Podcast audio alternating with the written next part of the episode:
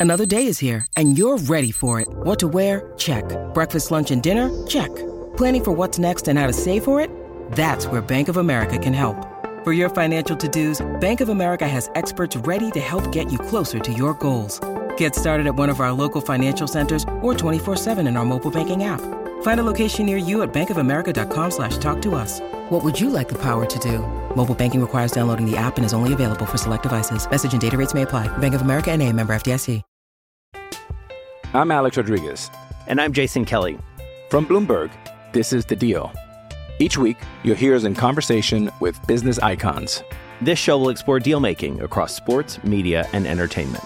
That is a harsh lesson in business. Sports is not And, as uh, simple you know, I- as bringing a bunch of big names together. I didn't want to do another stomp you out speech. It opened up so many more doors. The show is called The, The deal. Deal.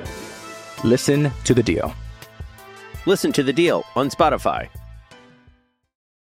Player Profiler and our podcast network is super resource intensive, and we rely on premium subscriptions to the website playerprofiler.com to keep the engine running. Go there, sign up for our player rankings, Dynasty Deluxe, DFS package, or go all in. Those that subscribe are everything to us.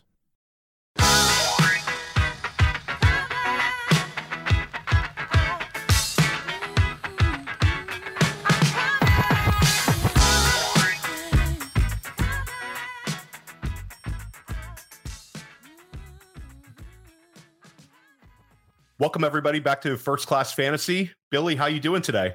I'm doing great, Theo. How are you doing? I'm excited for our guest today.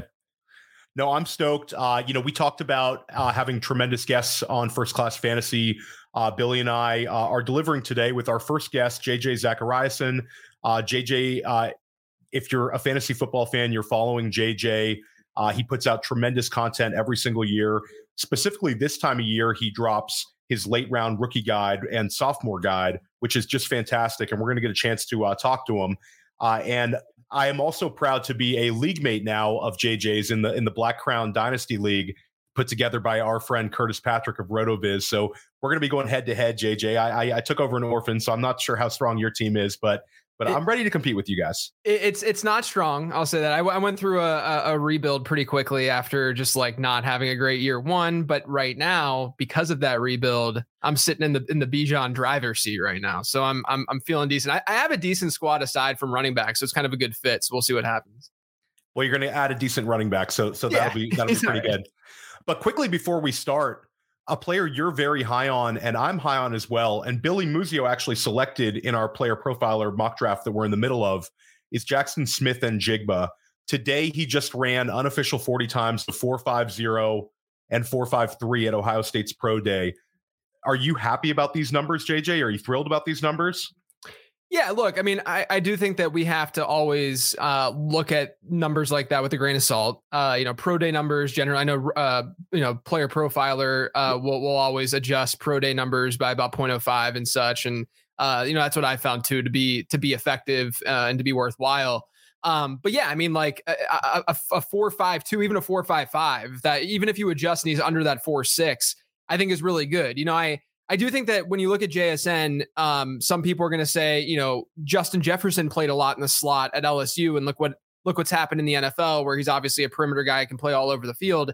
I don't think it's really that much of an apples to apples comparison. Uh, you know, Justin Jefferson was really fast. Also, you know, he ran, I believe, a sub four four, uh, and then on top of that, uh, you know, Justin Jefferson, yeah, he played the slot a lot during his final season at LSU, but the year before that, he had a really good yards per route run rate while playing the mostly on the perimeter at LSU uh, during that that second to last season in college. So you know, I, I do I don't think JSN is necessarily going to be that like oh he was a slot guy during his his last full collegiate season and now he can play the perimeter. I think he can play the perimeter, but I think it's more of like a Keenan Allen situation where you know Allen plays fifty maybe sixty percent of his snaps from the slot.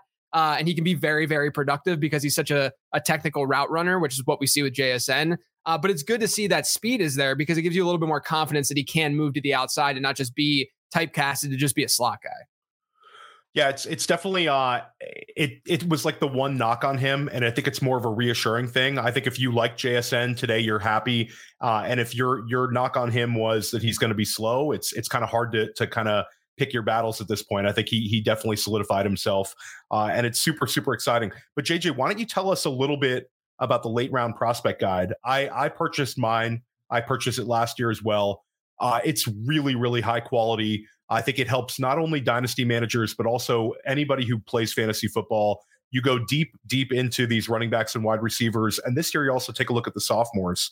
Um, why don't you tell us about this and maybe some of the the unique tools that you utilize as well? Yeah. So, uh, you know, I think like a lot of analysts, uh, you want as much ammo as you possibly can have, you know, when you go on shows like this or when you do your own analysis, um, you know, that, that you can really feel confident about. Um, and that's really why I went and I started to build these models in the first place. You know, back in like 2019, I really screwed up that wide receiver class. Like I was like out there touting Andy Isabella and doing just really stupid stuff.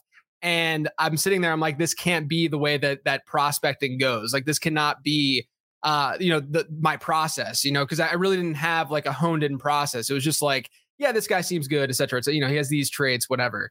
And so I started building these models uh, with with some goal in mind, and that goal being trying to predict how well a guy is going to perform, whether it's running back or wide receiver, across his first three years in the league. And how I define that is I take his best two seasons, I call it B2S, best two seasons in points per game. I average that out, and that's essentially the score that I'm working towards and, and working against, right?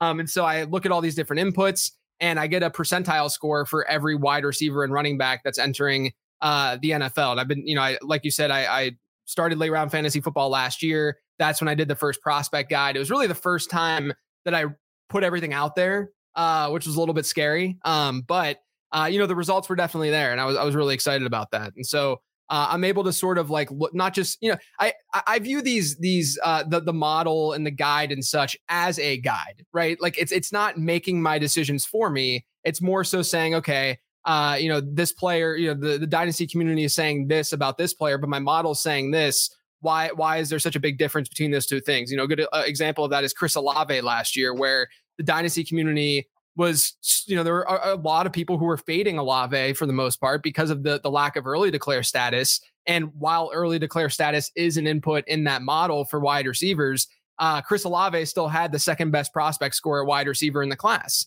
And so I'm sitting there, I'm like, I, I should probably be going after Chris Olave in my in my leagues. And so, you know, I know that's a, a win for me, and I'm I'm talking about the win, of course. And there's sometimes there will be losses as well. But that's really why I built the model in the first place to really have a backbone and to not get like too high or too low on certain players. You know, Sky Moore is another one where it's it was really easy to fall. I you know before I like had all the inputs in there for these players, I'm like I'm, I know I'm going to love Sky Moore. I know I'm going to love him. He comes out with an 86 percentile score in the model, which was fine. Uh, but Jahan Dotson was at a 94th percentile score. And so that gap was fairly significant, whereas the gap in the dynasty market was not as significant. And so it's those sort of small edges that I think uh, the guide and, and the, the, the prospect scores and the prospecting, um, you know, the model can really help people out with. Now, JJ, do you have like, or do you discount say that their their their two best years were maybe their rookie year and their sophomore year versus maybe a junior or senior, or depending upon the order in which you're taking those those those numbers for your model, is there a discount or maybe a premium if they're more recent versus later? Yeah, so to be clear, the the model itself, the production inputs that it's looking at, there's three production inputs for running back and wide receiver, and then there's a lot of other things, you know, like breakout age, all that kind of stuff. Um, and so that those those production inputs are all best season production inputs. So whatever season a guy had his best yards per team pass attempt rate gets thrown in there, his best touchdown share gets thrown in there, etc. What the model is looking against is how they're doing in the NFL, and it's kind of backtracking, right? Because I built it in 2020 um, and so I wanted to use data since 2011. Actually, goes back further than that, but the the the guys that I always reference date back to 2011, and it looks at how well these guys did in the NFL in years one through three. So it doesn't matter which two seasons those came from. It's just any two seasons because obviously one guy might get hurt one year, you know, he doesn't really do a whole lot, or it might be he blows up as a rookie and then he does really well year three, maybe doesn't have a good year two. Um, but generally speaking, you know, you could also think of it as like a, a max best season because there's a really strong correlation between max season across his first three years in the league and the top two seasons. That's great. Yeah, you hit on Olave well. I remember that there was a lot of knock on him that that he was not an early declare, but you were able to, you know, say that you know he did have early production, uh, and mm-hmm. I and there was other other metrics that really alerted you to him. So I, I appreciated that. But Olave was a was a was a good one for you. But you also hit on a rookie last year that a lot of people did not have on their fantasy radars, and he was on a lot of championship rosters. That was Isaiah Pacheco. What did your model like about Pacheco? And uh, yeah, you can flex that one, JJ, a little bit. Yeah, yeah, yeah. Look, like there's going to be stuff I get wrong, obviously. Uh, but yeah, I mean the, the Pacheco thing was was a W for the model, and and I say that you know there's a lot of layers to this. I I look at this with a lot of nuance. I, again, I don't look at this score and say this is the guy's score. We got to go with it. We got to run with it. What have you? Because there's going to be flaws to this model, and we, will probably talk about that later on the show. But um, you know, with, with Pacheco, uh, I, I, have this this uh, number, this this metric within the model uh, called draft capital delta. It's really easy actually to, to understand. All it is is so every player gets a percentile score for their prospect score, right? So Isaiah Pacheco was like a 48th percentile prospect in my model, which is not very good, but that's what happens when you get drafted really, really late because draft capital is part of this model. And so he's a 48th percentile uh, uh, prospect score, but based on where he was drafted, he had a 38th percentile uh, a draft capital uh, score. And so essentially that's saying that of all the guys in the database, because that includes undrafted players as well, where Isaiah Pacheco got drafted was in the 38th percentile. And so the difference between those two numbers was 10 over 10 percentiles or 10, 10 points, right? And so what that told me was what that alerted me was that my model liked Pacheco more than the NFL did essentially, and where he was drafted in the NFL draft.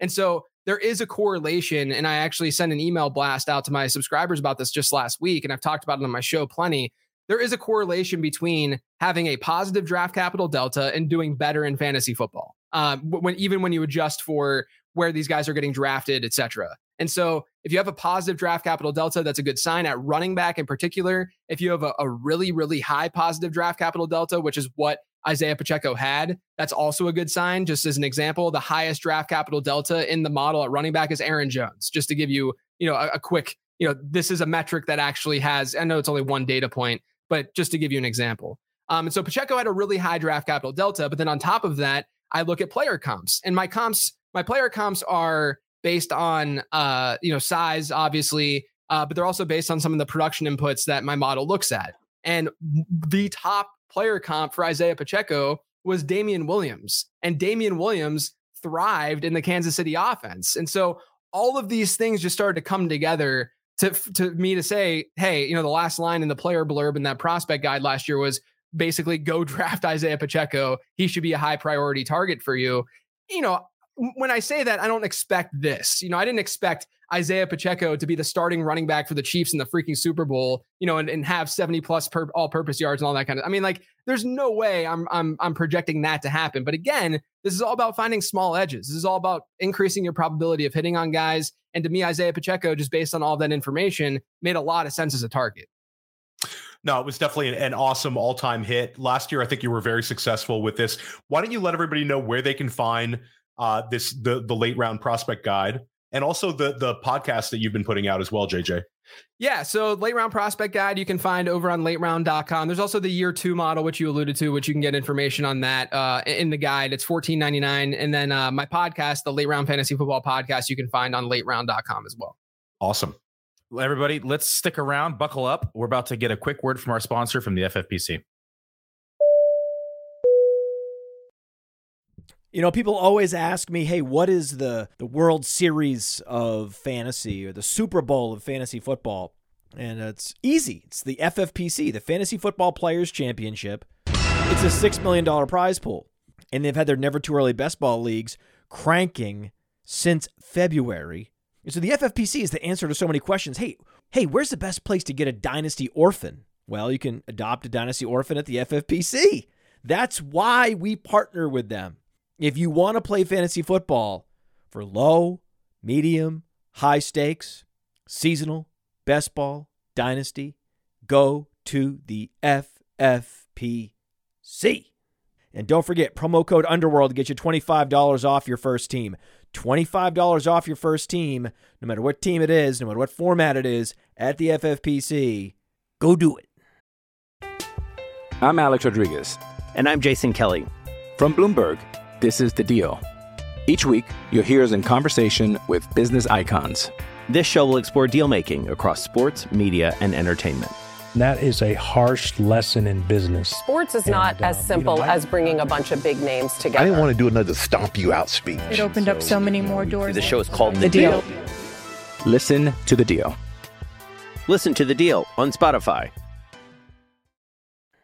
JJ, looking at your model, there's uh, one rookie uh, who you know is not surprising that it's popping up, and it's Bijan Robinson. And his statistical comparisons were, you know, Zeke Elliott, Breece Hall, Najee Harris. He's a 101 right now inside rookie drafts without question. Where should individuals be valuing right now or valuing him right now in redraft? Yeah, look, you know, it's it's not unprecedented to have a first round rookie running back in redraft. I think that, you know, people are reacting to what they're seeing in the market right now and they're seeing that he's going like late first, you know, maybe at the 1-2 turn or in the first round, what have you. And and they're like shocked. Like how, how could you be possibly drafting this guy in the first we don't even know what team he's going to play on. But if you look at history, you know, since 2011 we've had 3 first round in redraft rookie running backs. One of them was Clyde Edwards Helaire, which was very obviously based on landing spot and very obviously a, a, big mistake. But the other two were Ezekiel Elliott and Saquon Barkley. And I think if you look at these guys as prospects, I mean, one of Bijan Robinson's comps in my model was Zeke, right? Uh, and he comps much more favorably to a guy like Saquon or Ezekiel Elliott than he does to someone like Clyde Edwards Helaire, obviously. Um, you know, I'm a believer in talent uh, and, and talent creating opportunity for players you know, any team that drafts Bijan Robinson, you know, there are some where I'd get a little bit concerned about maybe him not seeing, you know, there was a, a recent mock. I think DJ did it where uh, Bijan went to New England uh, at like 14 overall, which I think would actually create some sort of a problem. Like that, yeah. that is one where there because Rhamondre Stevenson's very, very good, right? So there's there's two talented running backs going at it. But you know, it's similar to like Breece Hall and Michael Carter last year. We see this all the time where you know there's this incumbent who were like, yeah, you know, he's a decent player and maybe he could see a lot of volume. Or even if it was Dameon Pierce this year, where it's a decent player who could maybe see a lot of volume. But if you're going to get a uh, legitimate stud blue chip type prospect into that backfield, that blue chip prospect is going to take over that backfield. It's just what happens. I mean, they're they're good players and good players demand the rock. And if a team's going to spend first round capital to get that guy, that guy's going to see uh, you know, a, a, decent amount of work. So I think that he's fine as a first rounder. Like I would probably rather have him in the late first um, you know, one two turn area where you're getting like a Saquon type or something like that. Um, you know, I think that he he belongs sort of in that range because he is that talented, he is that good. Again, this is not unprecedented. We've seen rookie running backs do very very well in fantasy football in the past. And, and look, you know, you can make the argument and you can say, well, what if he lands in a really bad spot? Well, I could come back and say, well, what if he lands in a really good spot? I mean, there's there's a place like Cincinnati sitting there. Like, what if Cincinnati gets rid of Joe Mixon and Bijan Robinson is their every down back? Bijan Robinson, you could argue, would be a top three running back in fantasy football. And so, uh, you know, I, I think that you just have to weigh that those odds, look at the probability from that perspective, and kind of go from there. So I think that's what people are doing. I think the market is is pretty much right right now uh, with where he's being drafted. Can you think of maybe a uh, maybe two or three teams inside the top twenty that you would be moving him down inside of your rankings or your into your model based upon landing spot? I know New England was one you mentioned, but can you think of any others on top of your head? Off the top of my head, um, I don't know. You want to do uh, rapid fire? I could do rapid fire. Yeah, rapid fire would be good. Carolina, up or down? I mean, I'd, I'd, I'd say neutral. I think that's fine. Okay, Houston. Again, I'd say pretty much neutral. Cardinals. Again, I'd I'd say the same. Colts. That would suck. Yeah, that would be bad. okay, I, here's one. Here's one for both of you guys. Dallas with Tony Pollard there. It's and it's kind of John and Tony Pollard. How should we react to that one? I think that's one of the spots where we would bump down, where where we would where where it would just torpedo, you know, everything. Um, you know, obviously, you know, well, I'll talk about Pollard in a second, I think, but um, yeah, I mean, I I think that would be a spot where, similar to New England, you have a a running back who is talented and does warrant touches in that backfield, and that's that's the fear. So my thing with Dallas though is that Zeke has had 200 plus carries and in, in, in, year after year after year. Mm-hmm. We're now probably going to be expecting that type of volume to continue if they do land somebody like Bijan, where Pollard's going to have to you know keep his efficiency up in order to maintain his ADP. I think they would complement each other well, and I could see Jerry Jones going out and doing it because it is a Texan, right, coming from Texas. Um, the other one that people have kind of thrown around, which is not out of the question right now, would be the Eagles, and that one for me although I like the pace of play and everything that would probably benefit in terms of running back, I'd be a little frightened of it just because of the three man rotation that the Eagles are always running with inside their backfield, right? We saw Miles Sanders, we saw Gainwell, we saw Boston Scott all throughout the season in a variety of different packages. What would you think about him landing in Philly? I think the the biggest fear for me with Philly, because I would assume that if a if a team like Philly, which is a very smart front office, obviously probably the smartest in football, so I, I don't think they're gonna go this direction because of that. But if they did, hypothetically, mm. um, you know, I, I think that they would understand that if they're going to spend that capital, they would sort of rid of you know, let's let's let's cross our fingers and hope to God that they do not rotate Boston Scott in there with with Bijan Robinson. You know, um, but I, I, think honestly, the biggest fear might be the fact that uh, you know, I've done some studies on this, but mobile quarterbacks, you know, I know that this is sort of a, a stereotype, but mobile quarterbacks really don't target their running backs very often out of the backfield. And, and that's a fear. Last season, Philadelphia was dead last in team target share to the running back position. And so uh, that would be somewhat of a fear for me with, with Robinson. And then obviously, you know, I know Miles Sanders did his thing at the goal line last year, but they were also pretty efficient down there. And we know that Jalen Hurts can still steal some of those looks as well. So essentially, what you're asking for and what you need in an environment like that is for that Philadelphia offense to just continue to score a ton of touchdowns so that those touchdowns, even though the share might not be great, you know, at the goal line or what have you, but there's just so many of them that it doesn't matter that much, which is what we saw with Miles Sanders last year. But I think the receiving work is probably the biggest would, would be the biggest question mark with Philly. Like I I personally think that like a Cincinnati location is by far just the best possible scenario here. Uh, and it's better than Philadelphia, despite the fact that those two offenses are both, you know, probably comparable in terms of like how much they're going to score next year. Yeah, I, I, I tend to agree with you, uh, JJ. That I I would there's not too many landing spots that would really change change my mind on him, and I think that the devil's advocate would be for Philly uh, that he'd be stepping into a great offense, chance to score a lot of touchdowns with a great offensive line. So um, I can pretty much paint a positive picture for any landing for sure. spot for a player like Bijan. Um, but one rook, rookie running back that uh, incoming is a guy who drafters have slightly more mixed opinions on. That's Jahmyr Gibbs. You have him ranked highly but you seem to have slight apprehension about the profile. What are your thoughts on him? And what are some landing spots for you that could move him up? Yeah, so I mean, I could give you a, a short version or a semi semi long version ish. I'm, I'm going to go with the latter just because I think it's important. I think it's a really important concept. So right now, he's not in the 95th percentile or above within my model, which is usually where we see the elite elite running backs land. Um, a lot of this has to do with the fact that he's 199 pounds. And now I am absolutely not one of those people who say, oh, he didn't hit 200 pounds. We got to avoid him at all costs. That's not what I'm saying at all. Um, but even if you do raise that threshold by 10 pounds to 210 pounds, there's still some worry. There's still a red flag to that profile overall. Um, and, and, let me let me just run down some some of these numbers that I sent in a newsletter a couple weeks ago because again I think it's it's just important. Um, so you have two you, you have these different weight classes of running backs uh, that I categorize them. And, and, this is all based on my prospect model. So these are guys who were uh, drafted or who went to the NFL combine since 2011. Okay. So there's a lot of running backs in there, but I group them up as 230 plus pounds, 220 to 229 pounds, 210 to 219, et cetera, et cetera. Right. So eventually you get to like these really light. I did 180 pounds and below or 190 pounds and below. Um, so you group those players together and you start to see which guys within their first three years of their career hit 10 plus PPR points in a given season, 12 plus, 14 plus, et cetera, et cetera. And what you find across this massive sample is that the larger the running back, the more often they're hitting these higher thresholds, right? The more often they're hitting 14 plus PPR points per game in one of their first three uh, seasons in the league.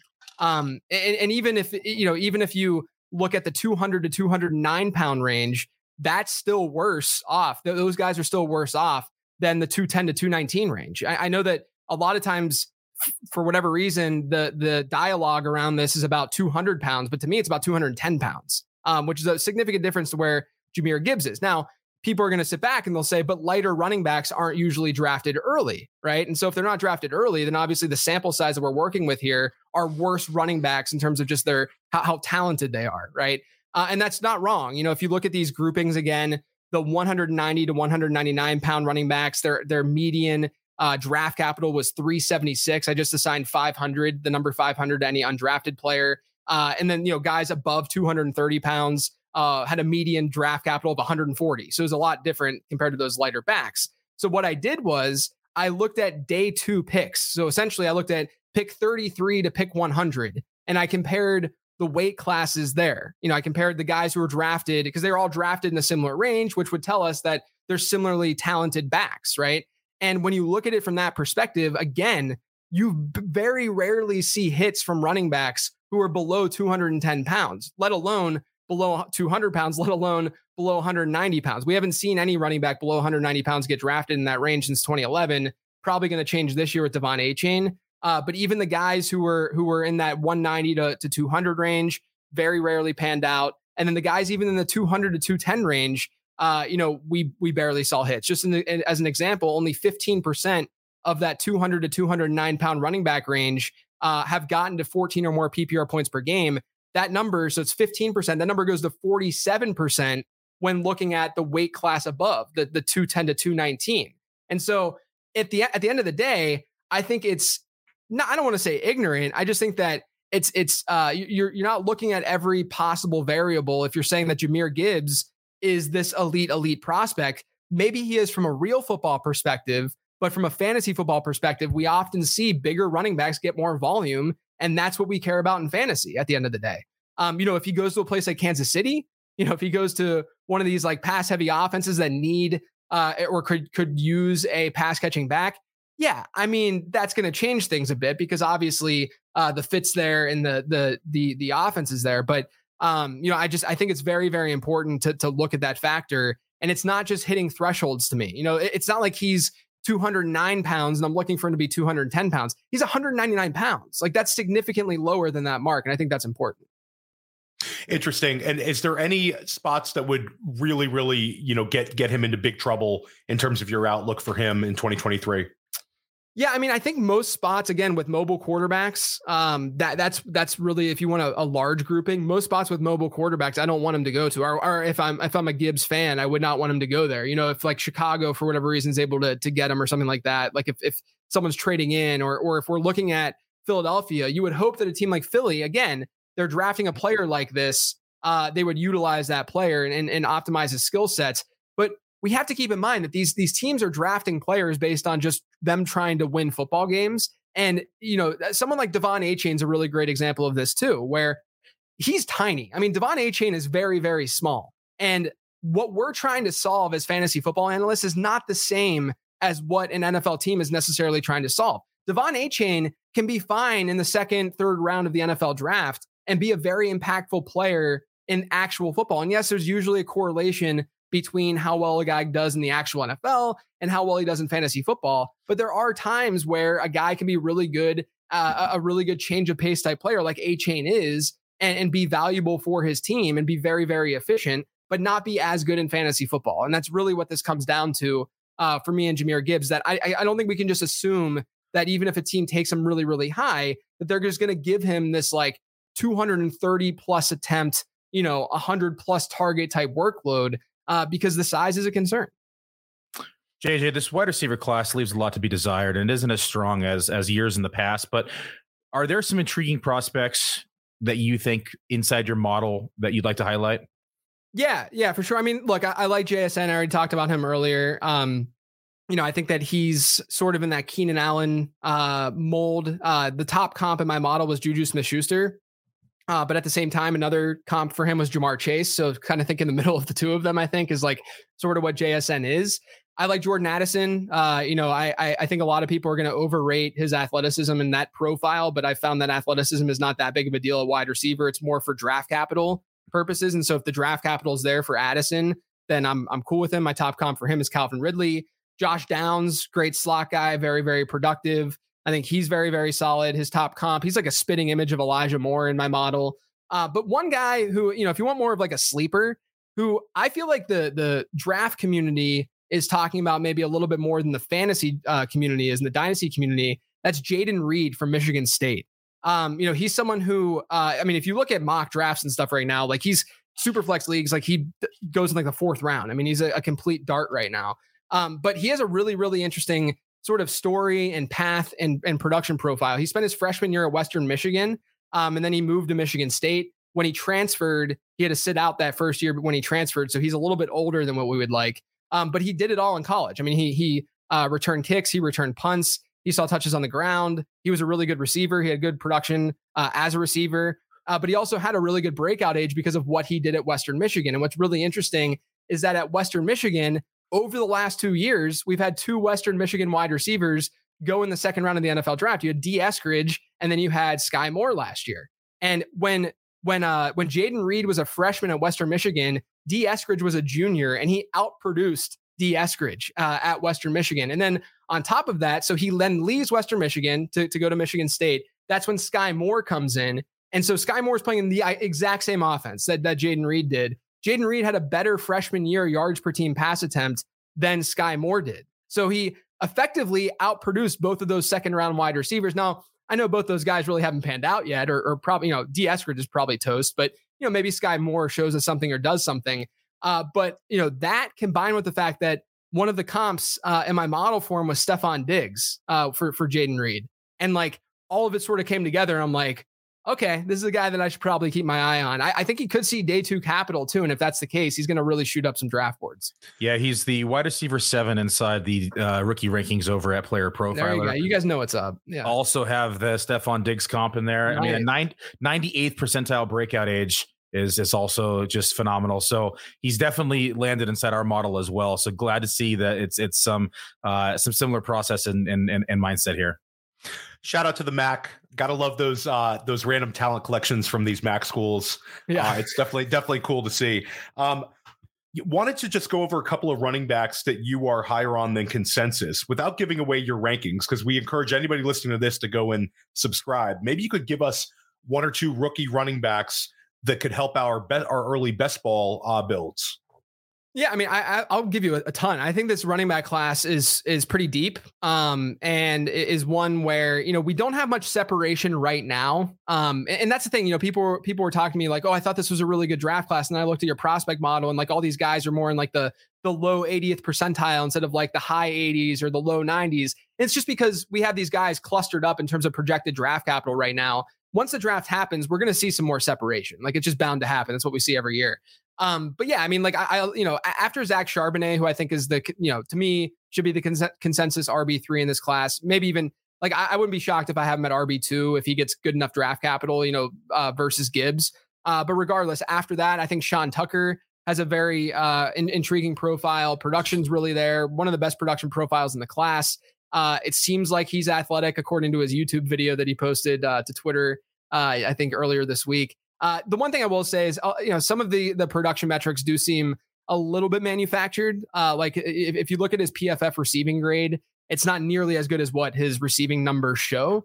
Um, and so that's somewhat of an issue. You know, I think that what we're going to see is, you know, he he comps well to like Jeremy McNichols and Eno Benjamin, these like ultra productive college running backs who didn't do a whole lot in the NFL, who were day three picks, and he could be in that mold. But if he's a day two pick, Another comp that he has is Dalvin Cook. Uh, not not that he would be that, but like if he gets decent enough draft capital, you know, that's the kind of running back that that we're looking at here with with Tucker. So I like him a lot.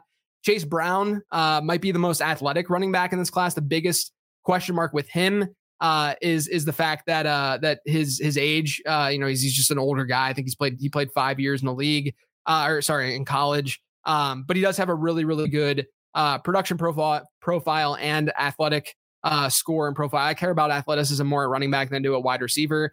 You know, two bigger bodied guys I like is Izzy Abanikanda from from my alma mater at Pitt.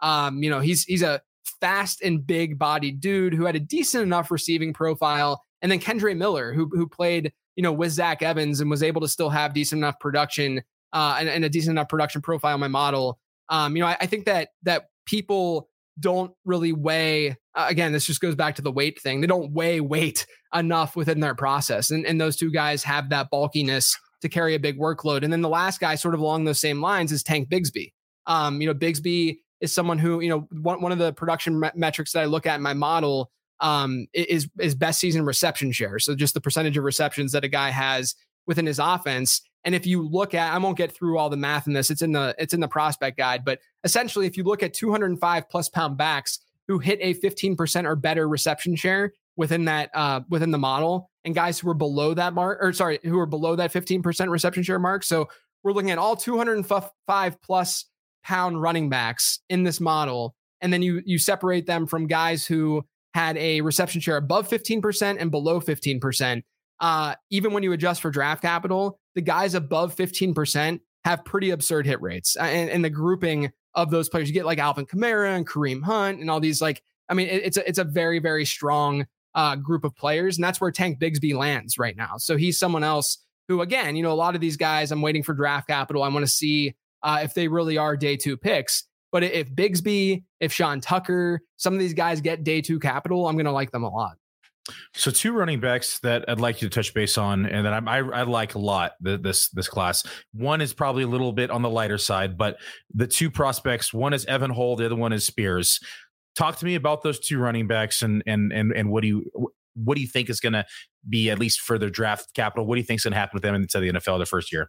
Yeah, so well, I'll, I'll, talk about Spears first. Um, you know, my model, my model basically viewed Spears as like a standard backup running back who can fill in and be productive when he would would step in, which isn't like a bad thing when you're looking at like a prospect. Like his top comps were Bilal Powell, Ronnie Hillman, and, and Jordan Todman, who were you know especially Hillman. I mean, Hillman had had some some great production and some some great work, uh, you know, in Denver. Um, and so you know he's just someone someone who my my prospect model doesn't overly love because a lot of his metrics that you might fall in love with are efficiency based ones because he was uber uber efficient in college. Yep, um and, and, and so my model isn't really looking at that so much. Uh, obviously that translates to just raw production but uh you know his, his numbers just didn't look as good because it was more efficiency driven rather than you know raw production driven um, and then when, when it comes to Evan Hull, he's one of my I, I love Evan Hull. I should have mentioned him in, in that in that answer, to be honest with you.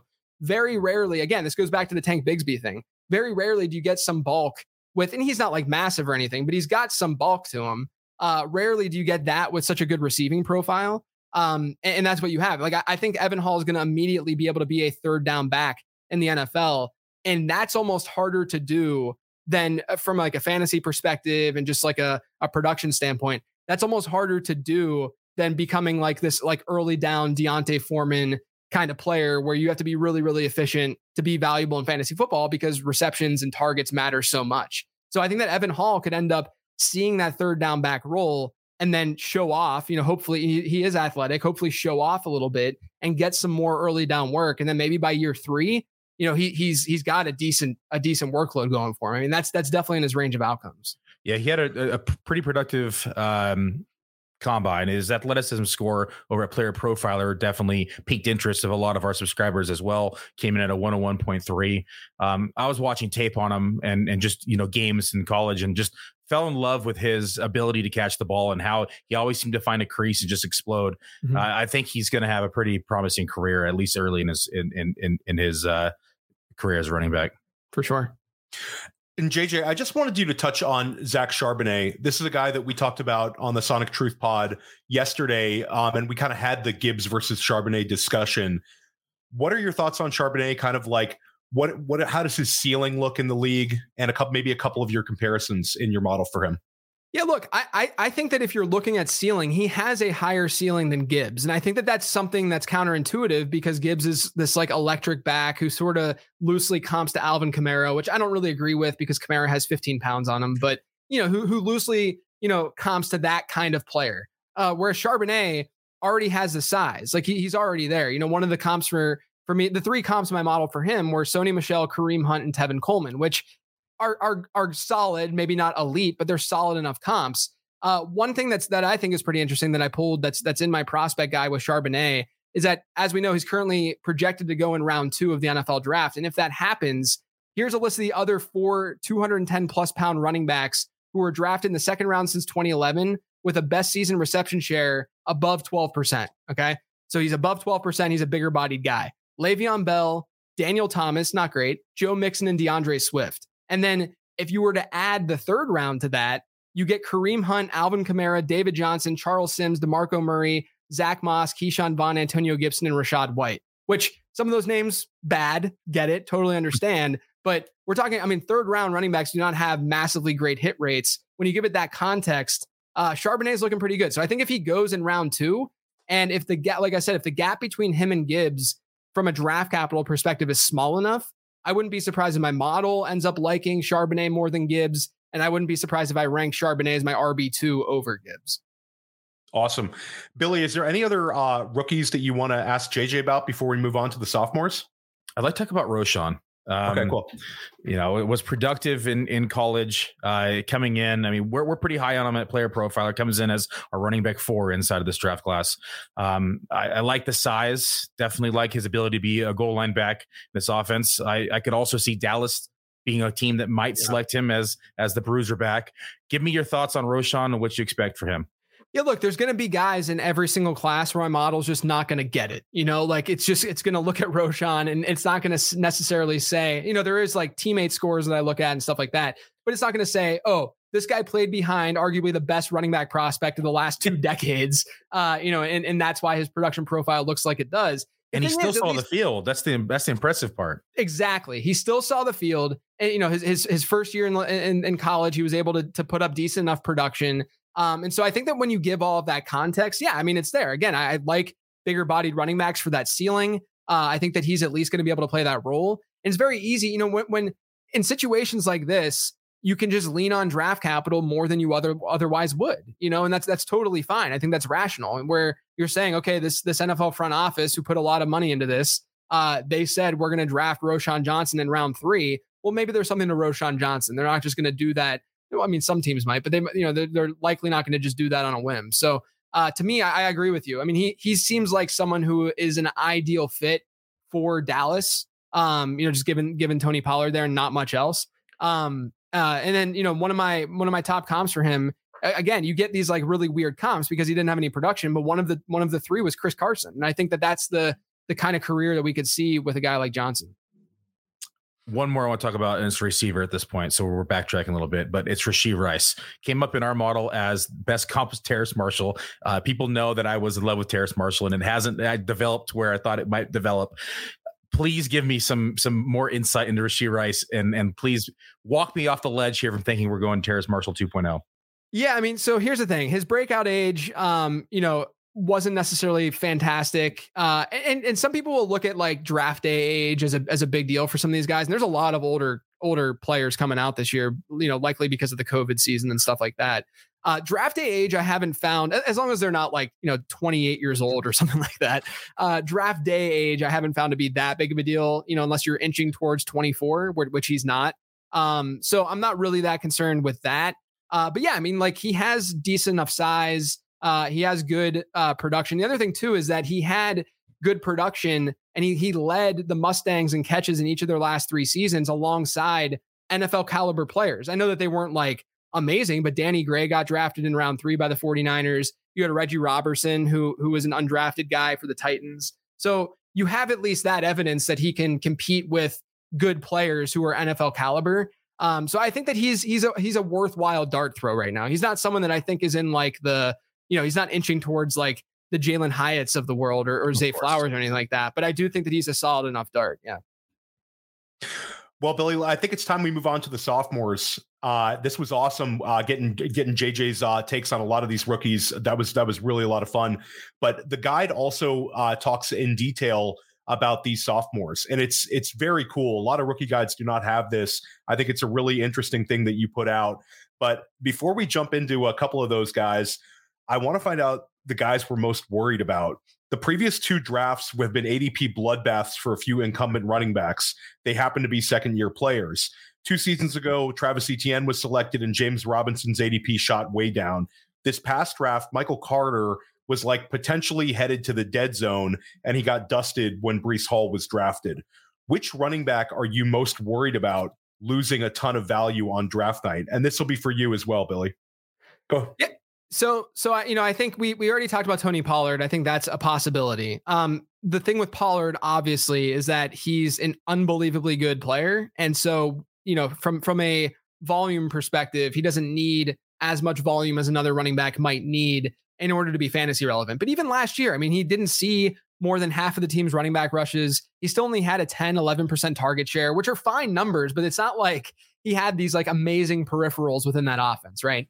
And so if you look at that depth chart, uh, there's no one else really on that depth chart. Um, and so they're like they're, they only have two running backs right now, and so they're going to have to add a running back. Maybe they add someone before the draft. I think they're going to draft someone.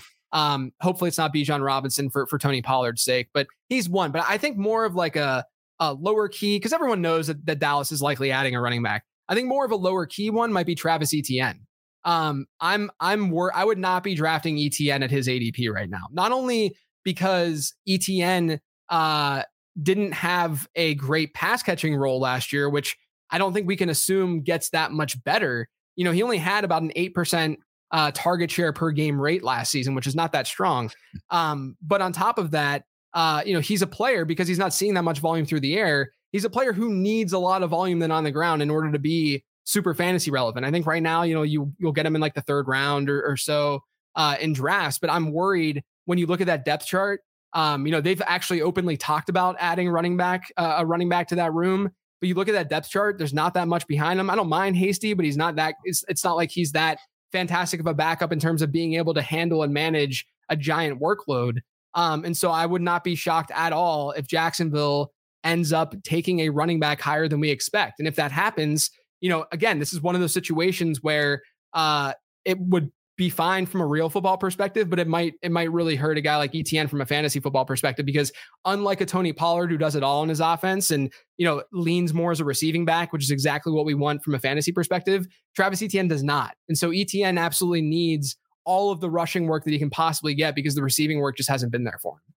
It's a night, nightmare response from JJ for a lot of people listening in on this one. and Billy, that's why we just we just draft uh, wide receivers in that round anyway, isn't that right? that's right. Oh yeah, there's there's two backs that I have in mind here, looking at uh, sophomore campaigns and and how they did in the rookie season. The first one that comes to mind is Tyler Allgeier, right? Yeah, last year had over a thousand rushing yards, 210 attempts. Uh, you have to think that the Falcons are going to add another back here, uh, especially given the fact that Patterson continues to kind of break down and is traditionally you should be used more as a wide receiver. Um, you know, he's been efficient the last couple years, but I don't think that that's going to be able to be uh, maintained and continue here. Uh, in the projections, I do have a, a rookie landing in Atlanta. Um, the other the other running back um, I think is going to be that this one frightens me because he's one of my guys is Rachaad White. Um, you take a look at this backfield; they just brought in Chase Edmonds. Uh, there's a large void uh, between Fournette leaving. Uh, there is a uh, there's fortunately a lot of other positions that they have to address, um, which this might be a later pick uh, in the draft for them to address the position, but nonetheless, still competition for Rachaad White. Well, that's I guess that's why we're co-hosts, Billy, because I had Tyler Allgeier as a guy that I've already got out of in, in Dynasty because I'm worried about him getting dusted on draft night. Rachaad White's another one, especially because they only signed Chase Edmonds. So they're definitely gonna gonna try to add another back in the draft, and then uh, one that's uh, also kind of a little bit lower in that than that Allgeier range right now in early best balls. But Brian Robinson, I think that Washington could make a splashy uh, a splashy move on draft night, potentially even taking Bijan Robinson. I think they're going to take an offensive player with that first pick, and I think it could be it could be him. They've been linked to tight ends, but that might be a Bijan spot. Um, wanted to keep this going last year you had Drake London as your top rated wide receiver. How high are, are you on him as a sophomore, JJ? Look, so well, first off, that with that last question, I know that I took it in a non-sophomore direction there. I didn't realize that. oh no, no, no, no, no! You could go any anywhere, anywhere. But, but, but, to be fair, to be fair, Travis Etienne is sort of a sophomore, like sort of, kinda. Um, Isaiah Pacheco is another one that you could throw out there too. I think that there's a little bit of fear what they could do. But re- regarding Drake London, um, yeah, he was my my wide receiver one in last year's class. Um, you know, great production profile when healthy, especially uh, in, in, college. Got the great draft capital as well. Um, but I, I I think that if if Drake London were were to have played in an offense that wasn't from 1974 last season, and and they actually threw the ball at an even average rate, we would easily be talking about him in the same breath as, as Garrett Wilson and Chris Olave, whereas Absolutely. a lot of times we're seeing him in a tier below them, right? Which is fine. I, I get it. But uh, I, I think that you know in Dynasty we're buying talent, we're not buying situation, right? And so when you when you look at Drake London's rookie season, better yards per route run than than Garrett Wilson. Uh, he had a target per route run rate that was third best from any rookie wide receiver since 2011. His target share per game was only worse than Odell Beckham since 2011. His yards per team pass attempt, which I found is, is pretty, you know, we always use it for college production and, and prospecting, but it's also predictive in the NFL as well uh, was 2.09 was his yards per team pass attempt. The only rookie wide receivers during this time frame that were better: Justin Jefferson, Ja'Marr Chase, AJ Brown, and OBJ. I mean, he is he is amongst the elite. You can do the same, play the same game with like Chris Olave, which is why I love Chris Olave so much. Where I mean, Olave's numbers are just like through the roof in terms of of what he did in the peripherals. Um, and that's exactly what we see with Drake London. So I'm buying talent over situation And I don't think others are nearly as much as I am, clearly. Or, you know, I've even had people in my mentions just say that Drake London sucks because he, eh, like, of, of what he did from a, a points per game perspective last season, because that's what people look at. Uh, but there's a lot more to it. I mean, London commanded a high target share. He was efficient when he saw his looks. He's definitely someone that you want in your fantasy roster. 29.4% target share last year, number five in the NFL for all receivers. Uh, target rate of 32.4, number two in the league. I love London as well. Uh, one of my guys on the site, we we started our new bios up there. Uh, you can actually have a little thumb now. Let's go this way. Little thumb now when you have my guy next to him. Um, I totally agree with you here. I don't really care about the situation because in due time it's going to change. Yeah. Um, you, you, I think you gave Arthur Smith 20 years. I'd probably say 1954 um, in terms of how this offense looked, but I, it will change over time, and we're going to continue to see him being one of the, the focal points of this offense. Uh, I was a little disappointed last year. I actually had London ranked ahead of Wilson in my rankings, and it was based on landing spot because I wasn't crazy about the Jets and and the situation with Wilson. He outperformed, you know, my expectation in in, in that offense. I think that Drake London does the same this year. Um, there's a few names that he's kind of circulating around in redraft, um, and I have had trouble kind of finding the spot for him, right? I've moved him up, I moved him down a couple times. Right now I have him between Chris Godwin, Tyler Lockett, and Mike Evans. Use in your rankings, is that roughly the same, or do you have him higher than these guys?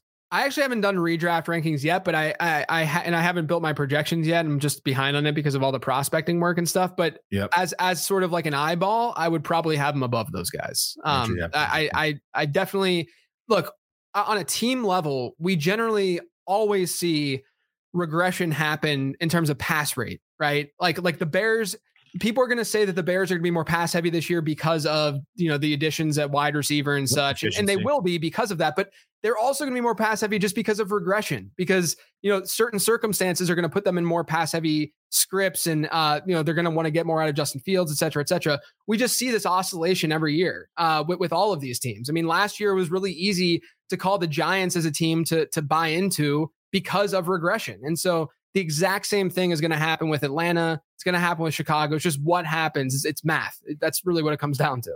Yeah, taking a look. I mean, these these teams were like bottom of the NFL in in pass attempts, like 497.5 last year for Atlanta. We have 469 for Chicago. Like both those uh, inside my projections, uh, you know, gave them you know pretty much a 10% bump almost, just under uh, it because we're expecting some efficiency, some some regression as well. Um, you know, the additions for for uh, for for Chicago are definitely going to help with DJ Moore, but ultimately we're not expecting them to be the, the this low again in the league. We should see some sort of regression. I agree. Yeah, we the the names you mentioned, Billy. Uh, it's it's easily Drake London for me as well. I mean, and we talked about him two episodes ago when we were going round by round looking for a potential league winner. I think that a lot. One thing that really gets discounted with London was you know, we talk about early entries, but London was younger than uh, than the majority of the of the rookie class last year. He played very young, and he saw that sort of target share uh, at that age. And we throw around the term alpha, like Drake London's an alpha. Like there's there's not a lot of Drake Londons walking around. I think this could be a big a big leap for him. And he started to see uh, you know a higher amount of targets as we finished the end of the year last year. So I think that continues with Ridder. Um, well, JJ got you know Tony Pollard uh, Twitter fired up already. Um, we we we mentioned the Rhamondre Stevenson Bijan, so we got Rhamondre Stevenson Twitter fired up, and now we fired up Travis Etienne Twitter. So we're gonna keep it uh, keep uh, firing up these bases, and we're gonna go at Ken Walker. So a few people have him as dynasty uh, r- running back one right now, um, and on one of your recent pods, you talked to him about him as a potential dynasty sell that's a guy that I've I've had the kind of the same opinion uh, uh, of you um, regarding him, where he looks to me like a, a, guy who maybe has topped out in terms of his trade equity and dynasty. What are your concerns about Walker, and, and maybe you could uh, uh, you know build on that a little bit, JJ? Yeah, look, if someone were to come up to me and say, "Hey, you can have Kenneth Walker or Ken Walker, whatever he wants to go by now, uh, on your on your dynasty team," of course I'm going to say yes. Of course, I want a guy like that on my dynasty roster. Uh, but I do think, to your point, you know, a lot of people see him as a very, very, very good fantasy asset. Maybe they have him at RB one, and I think if that's the case, then you can go out and try to sell him right now. You know, one of one of the things with Walker is is he had these pass catching concerns coming out of college, and again, I don't look at this as in a black and white way. I don't fade a player just because they had one small problem to their profile, but it was a problem where uh, you know his reception share was low. We don't typically see hits out of players from reception shares that low. He had great metrics otherwise, and so he still looked fine in my model. He's a 93rd percentile back, um, but there were reasons to be a little bit no, not as bullish. Um, and so, uh, you know, if, if you look at what he did then as as a rookie, I remember during the season, especially that game against Tampa Bay, where he had like a 25% target share in that that one. It was the London game. Uh, and you know, people on Twitter was like, see, he can catch passes. Look at this. He, he's someone who can command a high target share. I mean, yeah, I mean, that, that, that, can happen in a single game, but when he became starter in that offense, he averages seven and a half percent target share per game. That is not that high at all. I mean, people complain about Jonathan Taylor and what he does uh, from a pass catching perspective. He surpasses that. I mean, that that's that's Kenneth Walker wasn't even getting to Jonathan Taylor levels as a pass catcher. Um, the, the thing with with Walker too, which I think can inflate a player's market value, is he's a, he's a home run hitting running back. It's like what we saw with Saquon Barkley early in his career. I mean, he still is the same way, but he's a home run hitting running back, which means you know he's gonna he's gonna lose a lot of yards sometimes, but then he'll have those big highlight reel runs, and then everyone's like, "Look at that! That guy's awesome! I want that guy on my fantasy team."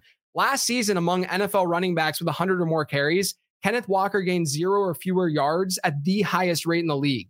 And then on top of that, if you look at numberFire's expected points model, Kenneth Walker had the worst success rate in the NFL. So as a runner, what, what that tells you is his efficiency was fine. It was fine enough. But as a runner, uh, you know, he, he's a he's a home run threat. He's either not doing that much or he's getting these monster 80 yard touchdowns. Um, and that really attracts fantasy managers to those kinds of players. So I think, you know, the way that I sort of view him, and I, I don't think this is a bad thing, he he comped to him coming out of school, and he still comps to him in my year two model, Nick Chubb. That's the kind of career arc and profile we're looking at with Kenneth Walker. There's nothing wrong with Nick Chubb. He's going to give you a high end RB2 season. He'll maybe give you some some spiked seasons where he's an RB1, but he's never that like elite game, you know, uh, uh a difference making fantasy football running back because of what he's doing as a pass catcher and, and, and his team wanting to run him so much on the ground.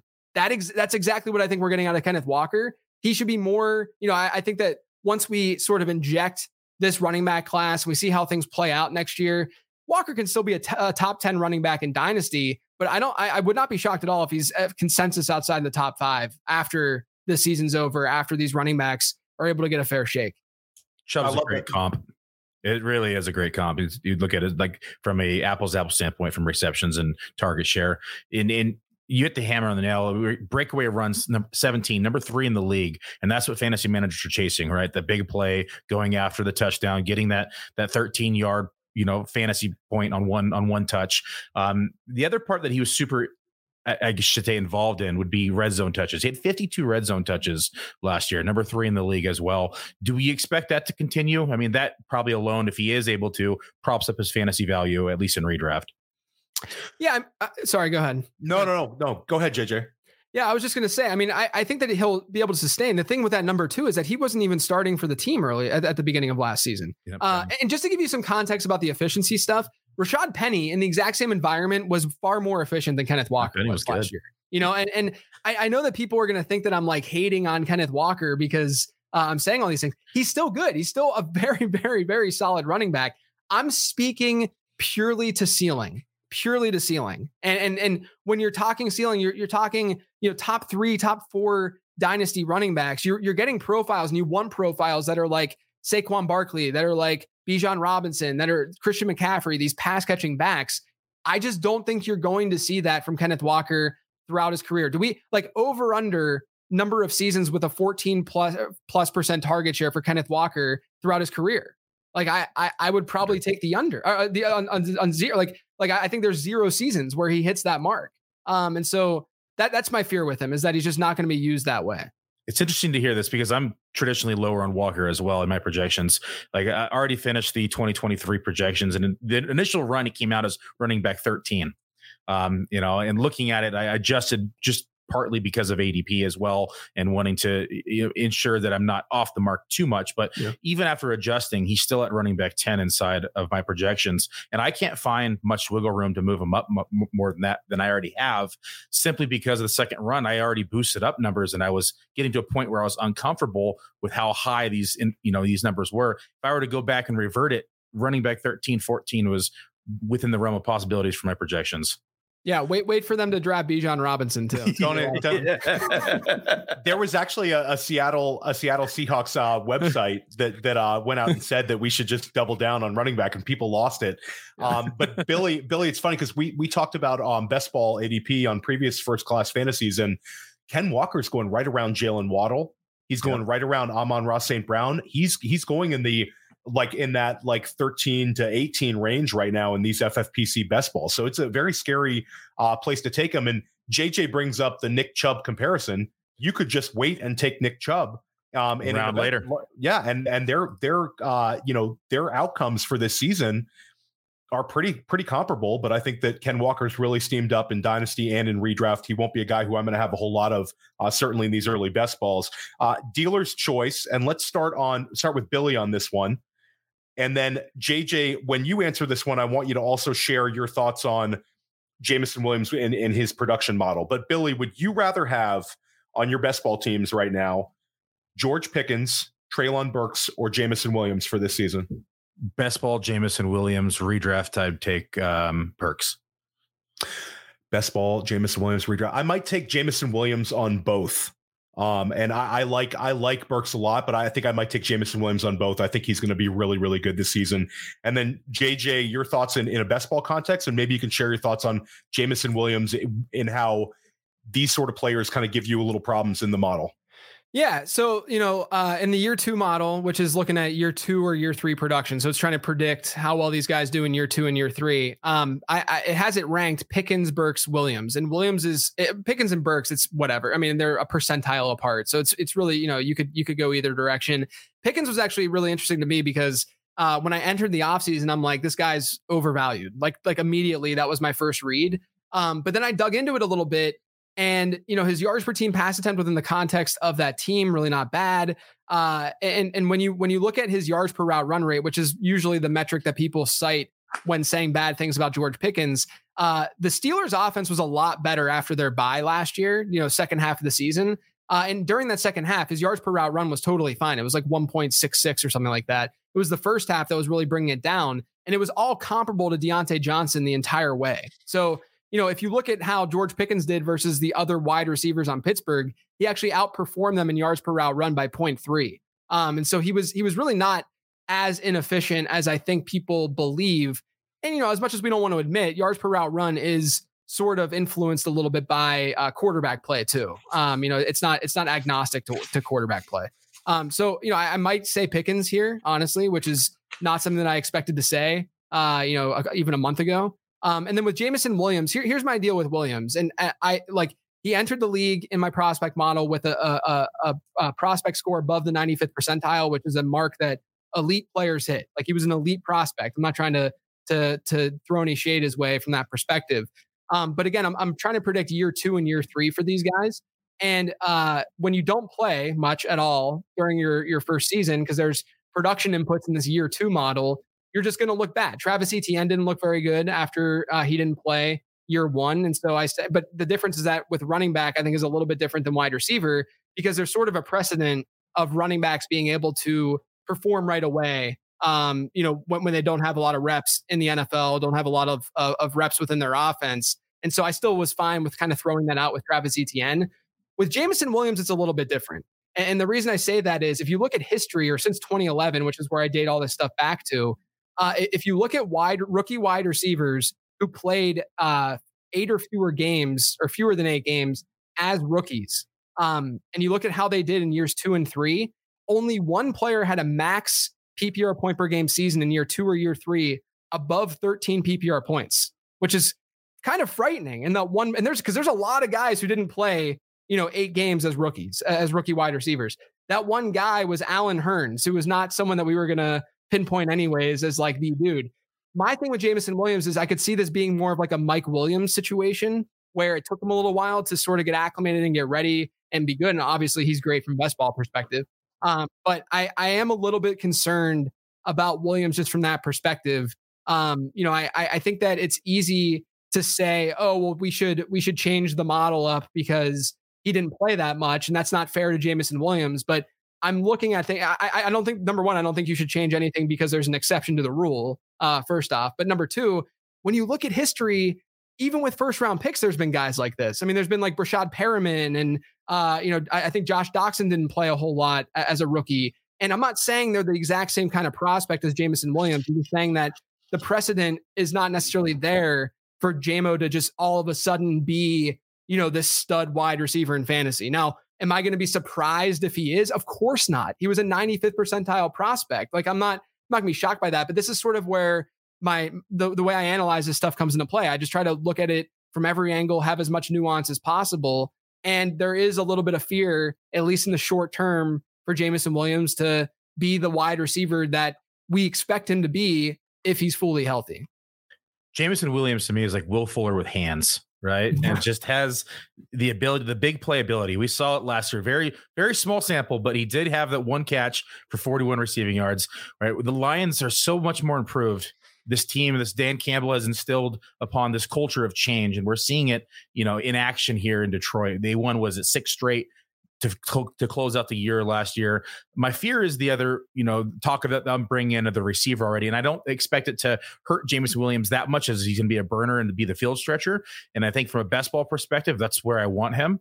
Um, love Pickens. Pickens was actually I mocked him in round one last year going to Green Bay. It should have happened. It didn't happen, but here we are. Pickens has the ability to just get up and make plays.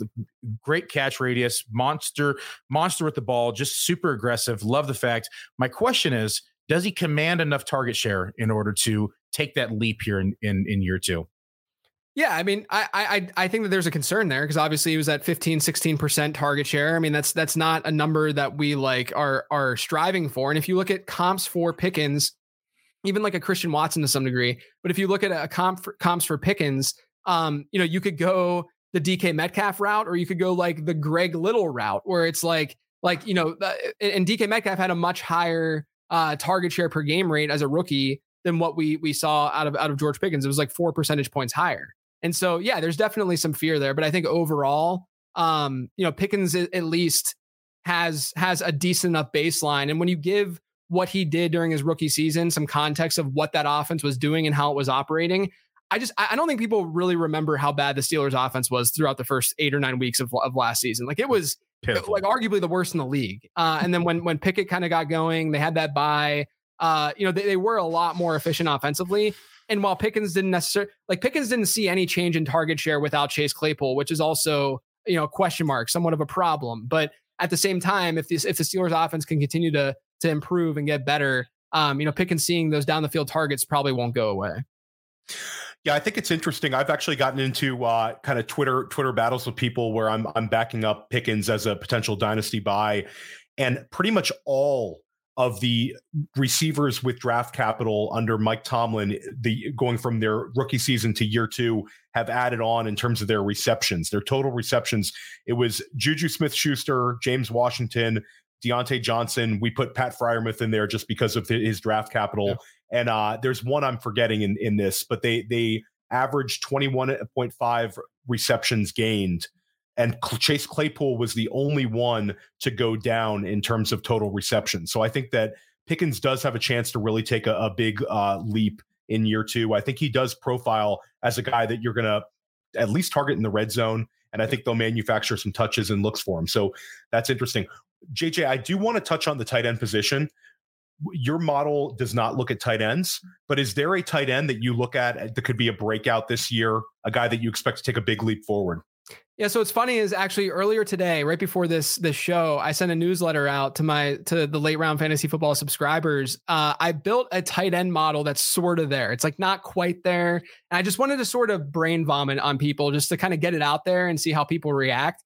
And so I, I again, date, like going back to what I talked about earlier with draft capital delta, um, you know, one of the, the, the guys, there are two guys who tied for the best draft capital delta within this tight end model. One of them was George Kittle, which is great, right? That's a great result.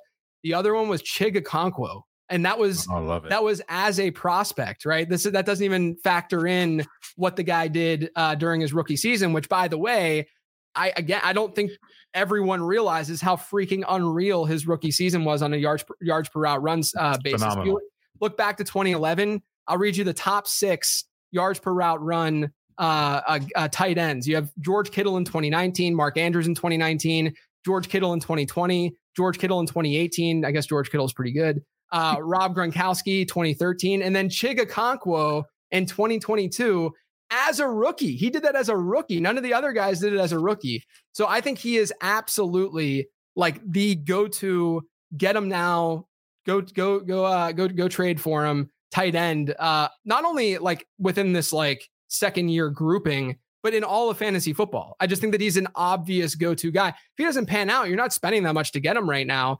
And we know that tight end's a relative crapshoot anyway. But you know the the the speed scores there the production. I mean, every, I mean, it's there. Um, and so I, would rather, you know, he's, he's just the right kind of bet to make. It's, you know, I need to do podcasts with people who are less sharp, I guess, because I put all this research into Chig Okonkwo and JJ just crushes it. Bill, Billy, Billy takes, Billy takes all my running backs who are going to get dusted on draft night, but I will add Chig, Chig is, is the guy that I, that I think is going to break out as well. He was tight end seven overall from weeks 13 through 18 and there's a complete lack of target competition in Tennessee uh, between Austin Hooper and Robert Woods. That's 34.7% of Tennessee's targets from last season have been vacated. So I'm all about Chig Okonkwo. I think that's an awesome, awesome take by JJ. Billy, you have another uh, breakout tight end, though. I, I do. I have I have him back to back in my rankings because I love Chigo as well. Um, 12 and 13 both these both these tight end rankings the other one is greg dulcich um, loved what he was able to do. Come in after his in- injury from his rookie year. Came in, um, you know, started immediately making an impact on this offense and how pitiful it was. We're expecting this offense to be much improved with Sean Payton. Uh, they bring in Joe Lombardi as well, uh, which I think will benefit uh, Greg Dulcich in the short intermediate routes and passes that they're going to do. Uh, you look at he had what 17% target share as a rookie. We're expecting that to increase here in in 2023. 55 targets as a rookie. Uh, you know, snap share about 75%. So all these numbers were baselines. We're expecting it to increase here in 2023. And we look at what he did out of the slot. He ran 193 snaps out of the slot, number six um, in in the league here for tight end. So I, I really, really like Greg Dulcich. I think it's gonna. I think he's in in, in line for an explosion here in year two. JJ, anything to add on Dulcich?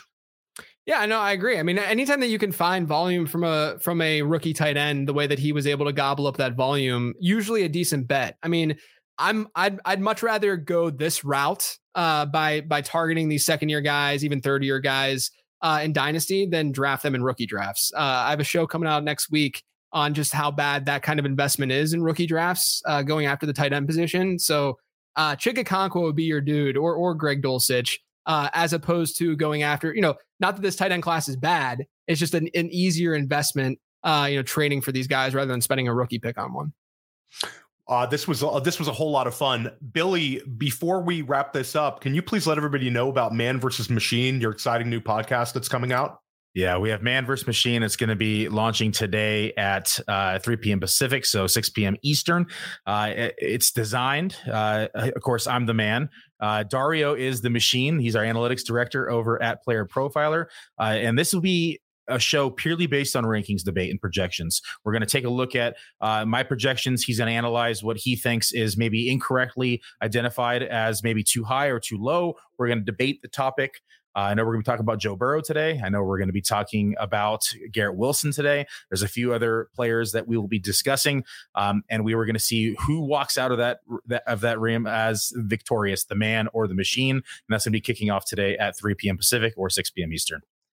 I'm super stoked for that one, Billy. And you got to leave a little gas in the tank because me and you are going to be back here tomorrow for another edition of First Class Fantasy. Uh, JJ, this was absolutely awesome. Again, let everybody know where they can find you. Yeah, I'm on Twitter at late round QB, and then all my work is over on late lateround.com. Awesome, JJ. Well, thanks for joining us, everybody. We hope you enjoyed the show. Take care.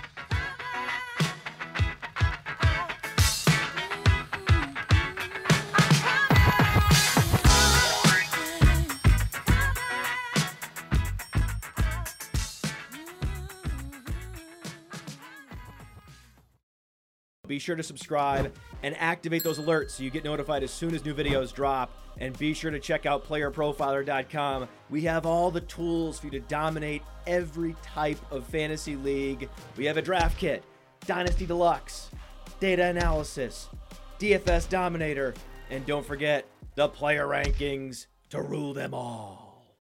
When you need mealtime inspiration, it's worth shopping Kroger, where you'll find over 30,000 mouthwatering choices that excite your inner foodie. And no matter what tasty choice you make, you'll enjoy our everyday low prices, plus extra ways to save, like digital coupons worth over $600 each week. You can also save up to $1 off per gallon at the pump with fuel points. More savings and more inspiring flavors make shopping Kroger worth it every time. Kroger, fresh for everyone. Fuel restrictions apply.